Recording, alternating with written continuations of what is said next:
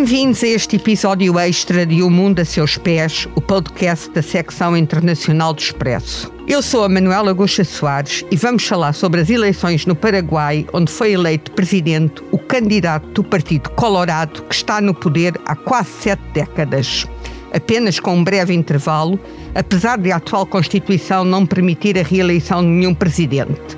Temos connosco a eurodeputada socialista Maria Manuel Leitão Marques, que participou na missão de observadores eleitorais da União Europeia e este ato eleitoral que decorreu no domingo trinta de abril. O novo presidente deste país, que é maior do que a Alemanha, mas tem apenas sete milhões e meio de habitantes, chama-se Santiago Peña, é economista, tem quarenta e quatro anos e vai perpetuar a continuação de um fenómeno do mesmo partido no poder que só tem comparação com o que aconteceu no México. A sonoplastia deste episódio é de Salomé Rita. O Expresso faz cinquenta anos. Celebre connosco e torne-se assinante em expresso ponto pt. Maria Manuel, nós sabemos que está num sítio com algum barulho, porque está em trânsito no meio deste ato eleitoral, por isso é provável que as pessoas que nos vão ouvir sintam aí algum ruído de fundo. Como é que se explica esta continuação do poder do Partido Colorado? Isso é uma é a pergunta que vale um milhão de dólares. Uh, na verdade, uh, na verdade isso acontece há, há muito tempo, com uma breve, com uma breve interrupção, uh, mais devido à divisão que ocorreu nessas eleições em dois mil e oito no Partido Colorado do que propriamente ao mérito absoluto de, de, da oposição que as ganhou, uh, e depois voltou o Partido Colorado a ganhar as eleições. É muito difícil ultrapassar esta situação. O Partido Colorado tem inscritos mais de metade dos eleitores, segundo nos disseram, no próprio partido, nas reuniões que tivemos, uh, portanto é provavelmente o maior partido do mundo, enfim, não sei se será, porque não tenho dados que o permitam comparar, mas disputará com certeza esse lugar. Uh, há também um grande controlo uh, da, da administração pública, segundo uh, pudemos saber de todas as reuniões que tivemos, uh, o que torna mais difícil uh, votar na oposição, ou, ou torna mais difícil a alternância, mesmo que o voto tenha decorrido de forma livre e sem incidentes de maior. Uh, mas houve alguns incidentes já depois do ato eleitoral, já que a grande surpresa também deste ato eleitoral que resulta é uh, a votação na extrema-direita, no candidato Payo Cubas, que vem, é uma extrema-direita populista, quase podemos dizer que segue o modelo Bolsonaro, e que tem vinte e três por cento, praticamente vinte e três por cento do eleitorado, e oitocentos e trinta mil votos. Pois, resta saber, sim, essa foi a surpresa, não se esperava que tivesse uma votação tão grande e algumas sondagens davam até à coligação Concertación, de, cujo partido mais importante é o tradicional Partido Liberal, davam uma votação próxima do vencedor, chegou até a estar à frente no, numa das sondagens, uh, o que não veio a acontecer. Payo Cubas foi, na verdade, a surpresa. Resta saber qual será, o que será ou o que significará esse fenómeno. E há várias interpretações. Pode ser um fenómeno semelhante a outros populismos de direita que ocorreram em outros países da América Latina, ou pode ser algo episódico que reúne um, os chamado voto de protesto mais explícito, mais, mais assertivo, que existe no Paraguai, muito jovens, que é um voto eh, de protesto sem saber bem qual é a alternativa, não é? Eh, mas de um forte protesto, como diziam ontem, em modo de brincadeira, é o voto daqueles que gostariam de atirar um copo de água à cabeça, à, à cara de alguns senadores, eh, que era uma das frases que o Payo Cubas utilizou, entre muitas outras. Mas, na verdade, não é só o protesto, é também posições muito, muito, muito de direita, como acabaram esta de dizer, dizer, por exemplo, em matéria de igualdade entre homens e mulheres. Ontem, numa reunião com mulheres, ouvi coisas como um, que o dito candidato teria, uh, teria prometido, se fosse eleito, que não havia mais partos de cesariana, que todas as crianças deviam nascer de parto natural, uh, coisas desta, desta natureza, enfim. O Paraguai é, aliás, um país que, que para além de ter muito pouca população, eh, tem questões de género eh, graves, eh, eu direi mesmo retrógradas. Em dois mil e dezassete foi pedido, houve uma petição por eh, grupos ligra, ligados à Igreja Católica. O Paraguai é um país maioritariamente católico, Uh, com pouca expressão das igrejas evangélicas, por enquanto, e foi apresentada por, por muitos grupos desses uma petição ao Ministro da Educação para que eliminasse a questão de género de um manual que estava a ser feito para professores, para introduzirem a questão de género na escola. Por isso, em dois mil e dezassete, há seis anos, estamos a falar de uma realidade muito próxima, e, inclusivamente o, o vice-presidente de, do, do novo presidente, o vice-presidente Santiago Peña, é um homem. Há pouca participação das mulheres nas listas eleitorais. Sim, uh, houve um crescimento da sua representação uh, nesta, nestas eleições, pequeno, mas, mas houve, o que é um bom resultado, o que é bom saber, mas na verdade ainda não, não, não chega sequer a vinte e cinco por cento a representação de mulheres nas duas câmaras, o que é muito pouco relativamente ao seu peso na sociedade, e é muito interessante um, da observação que, que eu que fiz, onde, onde participei, verificar que as mesas eleitorais, eh, que têm normalmente um presidente e dois vogais, são a larguíssima maioria asseguradas por mulheres, que ali ficam o dia todo. Eu vi muitas mesas só com mulheres, e o máximo que vi em algumas mesas foi um homem, quer dizer, nunca vi nenhuma mesa só com homens ou com maioria de homens. Mas se fôssemos verificar quem era, era uma das... uma da informação que nós registávamos, quem era o coordenador da Assembleia de Voto do Colégio Eleitoral, portanto em cada lado era sempre um homem, nunca havia uma mulher, e acho que é um bocadinho o espelho do Paraguai. Para o trabalho de base, as mulheres lá estão, disponíveis, incluindo ao trabalho político, de estar ali muitas horas, às vezes em condições muito, muito difíceis, mesas ao sol, em, em ginásios de escola eh, cheios de pessoas, eh, eh, e, e para o, mas para estarem representadas eh, nos órgãos de decisão já, já, já não servem, ou, ou supostamente não estão disponíveis, o que é sempre aquela desculpa que às vezes também ouvimos, que ouvimos por aqui. O país é, na verdade, muito conservador nos seus valores, e essa polémica em torno da educação também ouvimos falar dela. Podemos dizer que é um Bom, país... Desta vez havia uma candidata, uma vice-presidente, mas na reunião que tivemos com ela, era a candidata da, da oposição, eh, na reunião que tivemos com ela, eh, eh, ela própria nos contou histórias de que foi vítima de ciberviolência nas redes sociais, de ataques muito difamatórios eh, que não se passam tanto com os homens. Estamos a falar da candidata a vice-presidente do... Soledade do... Nunes, sim, da, da, da, da Concertação. A Concertação, que era uma aliança que, com vários partidos, inclusivamente uma aliança que tinha partidos da esquerda à direita, e que fez bandeira de, um, de uma, até de uma questão que passa pela política política internacional, que o Paraguai é um dos poucos países que apoiam Taiwan, e, e o líder da oposição queria estabelecer uma aliança com um, a China, Passa muito pela questão económica do Paraguai ser um grande produtor de carne bovina, certo? Exatamente. Ele, ele pensa, ele defendeu que eh, deviam cortar as relações com Taiwan, são poucos os países que ainda têm relações com Taiwan, e, e fazer como o Uruguai e a Argentina, seus vizinhos, estabelecer relações diplomáticas com a China, o que lhe permitiria aumentar as suas exportações. Essa também foi uma das questões, enfim, de política internacional discutidas nesta campanha.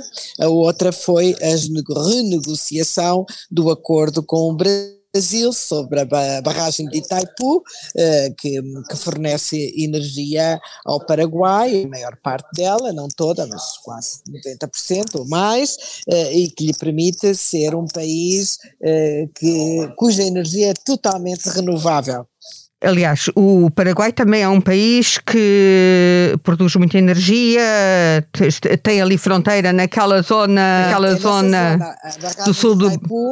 É uma barragem construída a meias e gerida e cogerida com o Brasil, e o Paraguai, além de consumir energia dessa extraordinária barragem, ainda vende energia ao Brasil, aquela que não consome, a um preço muito abaixo do preço do mercado, e a, a negociação do acordo eh, é, uma das, é uma das questões que está na agenda do próximo, do próximo presidente.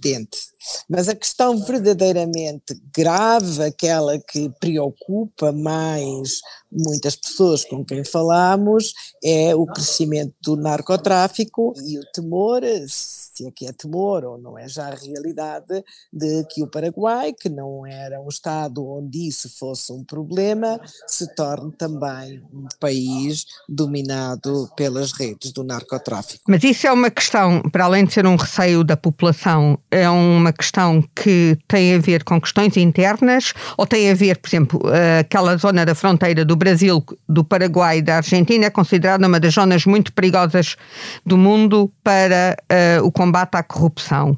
Ou seja, isso tem a ver com o tráfico, sobretudo. É uma questão de cartéis? Sim, sim. O narcotráfico, onde invade, depois, eh, depois é um problema muito grave e muito difícil de combater numa população pobre, numa população muitas vezes sem esperança. Essa também foi uma das características que mais me impressionou.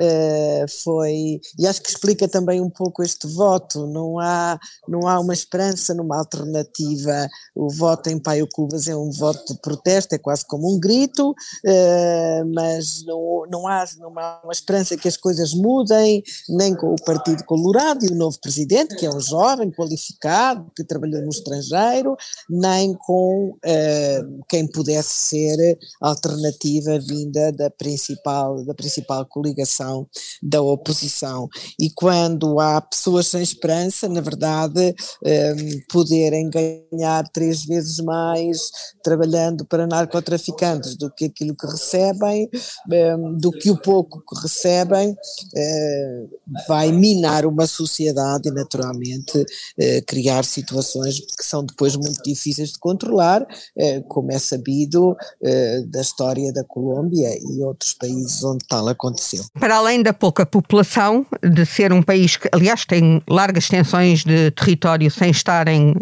praticamente povoados, como a da poupa, de muito pouca população, o Paraguai é um país que tem vinte e cinco por cento da população, cerca de um quarto da população, uh, a viver abaixo da linha de pobreza, e tem uma grande concentração da propriedade, quer da propriedade agrária, num país que é uh, fortemente agrícola. Isto é importante, é um de grandes latifúndios, tem uma grande concentração da propriedade dos meios de comunicação. Basicamente, uh, o país está nas mãos de uma elite que se perpetua e perpetua e perpetua num regime, sendo um regime republicano, é quase uma monarquia, porque está sempre o mesmo partido no poder e porque estão sempre, basicamente, as mesmas famílias a deter o poder económico. Sim, há, há quase que é um país em monopólio, como se costuma dizer. Há quem diga que dentro do partido que o monopólio se renova por dentro, mas todos sabemos da história das democracias, que a alternância faz bem às democracias e que a alternância não é só a, a, a mudar o presidente, que só lá pode estar cinco anos, eh, e eventualmente até mudar o programa. Não sabemos qual é o espaço de manobra que este novo presidente pode ter dentro do seu partido, provavelmente não muito, para fazer essa mudança, mas sabemos que a alternância propriamente de partido faz bem às democracias, pelo menos essa é a minha, é a minha opinião, e isso não acontece no Paraguai e, e também não tem eh, esta permanência do mesmo partido, eh, não tem ajudado ou não tem contribuído para que haja eventualmente uma estratégia de desenvolvimento. Há muito pouca população, eh, sabemos que uma guerra no final do século dezenove, da, da chamada tripla aliança Argentina, Uruguai e Brasil, eh, matou quase noventa por cento dos homens. O país foi reconstruído por mulheres, essa também é uma história interessante, eh, e, e enfim, não é um país pobre, o Paraguai não é um país pobre, não tem eh, recursos minerais, mas tem muita comida, tem água, eh, tem um bom clima, eh, tem condições para ser um país muito mais desenvolvido. E esperemos que agora essa concentração da propriedade não conduza ao desenvolvimento de culturas como o eucalipto ou a soja, monoculturas que esgotem muito a sua capacidade agrícola e que deixem, e que deixem muitos de fora. Aliás, ainda retomando essa questão da, da, da guerra que termina em mil oitocentos e setenta com a Argentina, com o Brasil e com o Uruguai, e que de facto em que vitima uh, grande parte da população masculina, de tal forma que chegou a ser uh, permitida, pelo menos socialmente, a poligamia, a poligamia. Porque o que interessava, na, na perspectiva de, até da perpetuação do poder, o que, que interessava era assegurar a reprodução do, da população. Na perspectiva da própria identidade do país, no fundo, não é? Que ficou, perdeu parte do seu território, uh, e foi uma guerra muito prolongada, houve algumas tentativas de paz da Argentina, mas sempre, direi, boicotadas pelo Brasil, e na verdade conduziu a, lutaram até ao último, até ao último homem, até ao último homem mesmo, não sei se até, até com, com algumas mulheres, diz na história, não sei se de lenda, se de verdade. Mas eu, eu agora vinha a perguntar, isto pode, justi- pode explicar, não justifica, mas pode explicar em parte esta concentração de poder, que é quase um regime, é um regime anacrónico no tempo, na, nas mãos de, de uma elite restrita. Uh, o candidato à oposição, Efraim Alegre, uh, perde muito, quer dizer, estava, as sondagens apontavam para um empate técnico com Santiago Peña, que foi eleito presidente, e ele, que tinha sido candidato em dois mil e dezoito e que tinha tido quarenta e três por cento dos votos, tem agora apenas vinte e sete vírgula cinco por cento. Será que houve uma transferência para o candidato populista de direita? Não se sabe. Perguntei isso a muitas pessoas, não se sabe de onde vieram os votos. Podem ter vindo da abstenção, embora o voto seja obrigatório, votar não, não, não chegou a setenta por cento de participação, uh, podem ter vindo da direita e podem ter vindo, na verdade, de, do candidato Efraim Alegre da Concertação, ou seja, do voto de protesto, não é? Porque como voto de protesto, uh, o voto em Payo Cubas era um voto mais, uh, mais sonoro, digamos assim, para não dizer pior, uh, menos institucional.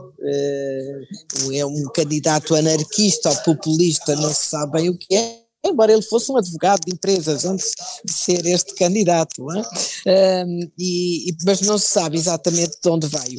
Uh, mas ele vem do Partido Colorado. Sim, mas não se sabe de onde veio o voto em Payo Cubas, se veio do Partido Colorado, se veio de não votantes, se veio de votantes potenciais na, na candidatura da Concertação, que na verdade temos que reconhecer não foi suficientemente uh, atrativa para fazer a mudança, que é muito difícil de fazer num país muito controlado por um partido, uma administração administração pública e os empregos muito controlados por um partido e, como disse, onde cinquenta e cinco por cento dos eleitores são filiados no Partido Colorado, cinquenta e cinco por cento dos eleitores. É, quase isso, se todos votassem já, já lhes daria sempre a vitória. É, de qualquer modo, as eleições foram muito participadas e as pessoas esperaram. Foi a primeira vez que se votou de forma eletrónica, ou seja, numa máquina, eh, onde se fez a contagem também, o que tornou o voto muito demorado. Houve pessoas que esperaram duas horas e meia para votar, eh, e esperaram por vezes em longas filas ao sol ou dentro de sítios com muita gente, com muito calor, eh, e portanto isso também mostra, de certo modo, ou disciplina partidária ou uma vontade de participar.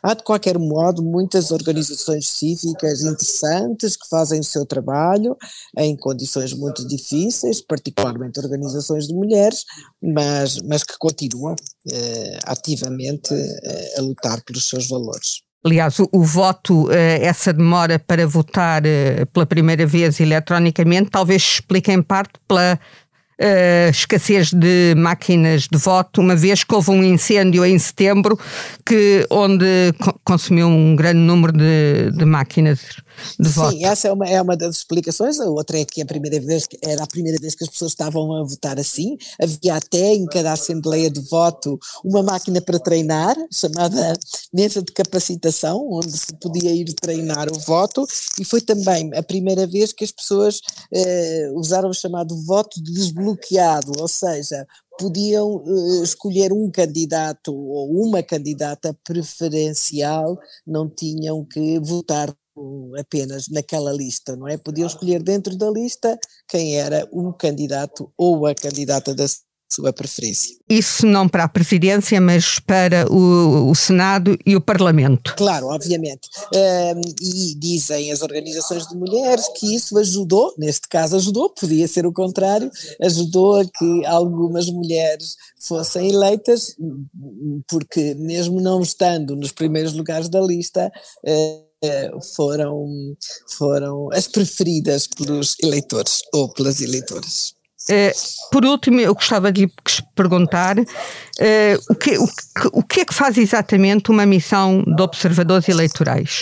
Ah, esta missão da União Europeia é uma missão muito exigente, porque tem observadores de curto prazo, como nós fomos, tivemos, chegámos poucos dias antes das eleições e saímos poucos dias depois, e tem observadores de longo prazo que estão, chegam quase um mês antes do processo eleitoral, para além de uma missão anterior chamada missão exploratória, observadores que estão em todo o território, ou nas principais eh, zonas do território, eh, com especialistas, especialistas em dados, em redes sociais, em imprensa, em assuntos jurídicos, em assuntos políticos, que acompanham a missão e, e, que, e que trabalham as várias áreas para perceber também se a campanha eleitoral decorreu de forma eh, igualitária para todas as forças políticas, porque o voto pode ser muito bonito no dia do voto, mas se não houve condições equivalentes para os diferentes partidos concorrentes, eh, naturalmente o processo não foi todo ele eh, muito democrático. Portanto, a observação eh, eh, estuda também e fala com, com as diferentes forças, com, com os jornalistas, com, com, com outras, com a sociedade civil eh, durante esse período, e depois fica também eh, algum tempo depois das eleições para, no final, elaborar um relatório eh, que eh, estabelece quais são as recomendações para futuros dos atos eleitorais. Esse é o valor da missão, essas recomendações, mas há um outro valor não quantificável, que é o dissuadir a fraude, ou seja, o facto de lá estar a missão permite evitar, dissuadir a fraude em algumas circunstâncias. Isso tem sido observado em diferentes missões que, que decorrem em diversas partes do mundo, e é por isso que as missões da União Europeia são muito procuradas, porque não são missões apenas concentradas no dia das eleições. Estas missões normalmente são pedidas pelos países onde decorre o ato eleitoral? São pedidas pelos países onde decorre o ato eleitoral, e só se forem pedidas pelos países, não são missões em que a União faça por sua iniciativa. A União reage a um pedido de um país. Muito obrigada, Maria Manuel Leitão Marques, por esta sua participação ainda uh, no rescaldo das eleições no Paraguai, onde mais uma vez continua, foi eleito o partido que está praticamente há setenta anos no poder, inclusivamente que já, teve, já esteve durante a ditadura e depois durante a transição para a democracia. Eu agradeço a si que ouviu este episódio extra de O Mundo a Seus Pés, o podcast do Internacional do Expresso, e que desta vez falámos sobre o Paraguai, um país que, sendo uma república, tem quase um sistema monárquico em termos partidários, um país onde as mulheres ainda têm muito poucas oportunidades, um país fortemente marcado pela diminuta população, um país do qual sabemos pouco. E para nos despedirmos, eu deixo O, deixamos um som de uma orquestra de harpas do Paraguai, que é um instrumento que é quase considerado o instrumento nacional do país. Muito obrigada. O próximo episódio de O Mundo a Seus Pés segue o ritmo regular na próxima segunda-feira.